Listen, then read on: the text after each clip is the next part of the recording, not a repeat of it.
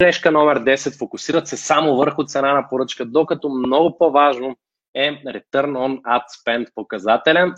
Имам цяло видео, което е около 40 минути на стената ми някъде назад във времето, преди мисля, че 2-3 месеца някъде го правих, а, в което обяснявам точно какво е ROAS, как се изчислява базовата линия на ROAS на всеки бизнес, защо е толкова важна, как да оптимизирате рекламите си на база на Return on Ad Spend, а, когато някоя реклама спре да работи, какви други са вторичните показатели, примерно цена на клик, цена на импресии, а, частота на показване и така нататък, какво ви говорят всички тези показатели.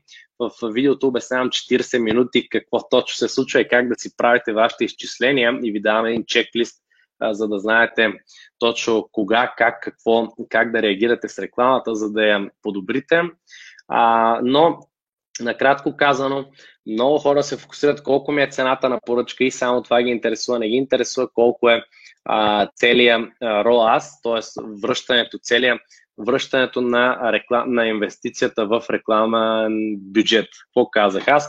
Return on ad spend на английски или връщането на, а, да, дал съм рекламен бюджет, 1000 долара, примерно 5000 съм изкарал, имам 5 ROAS, това значи връщането на, възвръщането на възвръщаемостта на сумата, която съм дал за рекламен бюджет.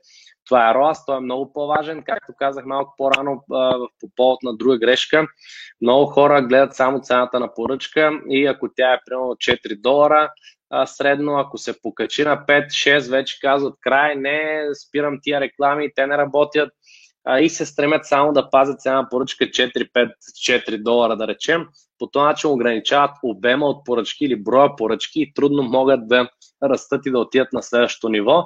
А, много често когато си направиш математиката, затова е супер важно да я направиш предварително, още преди да започнеш, ще разбереш, че а, дори да имаш 5, 6, 7 долара да ти стигне цена на поръчка, от обема поръчки обаче, които започваш да правиш, ти почваш да печелиш много, много, много повече. А, и тук един пример, който, който искам да ви дам. Примерно а, имаш да речем 100 поръчки, цената на поръчка ти е 4 долара и всяка поръчка ти носи по а, 20 долара, т.е. 20 долара ти е приход от нея, разходът ти е 4 долара на поръчка а, проста математика, какво прави 100 поръчки по 20 долара, 2000 долара правиш, а разходът ти е 400 долара, т.е. 1600 долара си на печалба.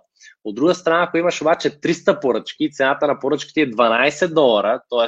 три пъти по-висока и три пъти по-висок брой поръчки, а, и отново 20 долара ти е прихода от всяка поръчка, тогава какво става? Общият ти приход е 6000 долара, а разходът ти е 300 поръчки по 12 долара, 3600 долара и ти си 2400 долара на, на, на печалба спрямо 1600, т.е. 800 долара повече печалба правиш, въпреки че цената на поръчка ти е три пъти по-висока. Вместо 4 долара е 12 долара. Това значи да печелиш от обема.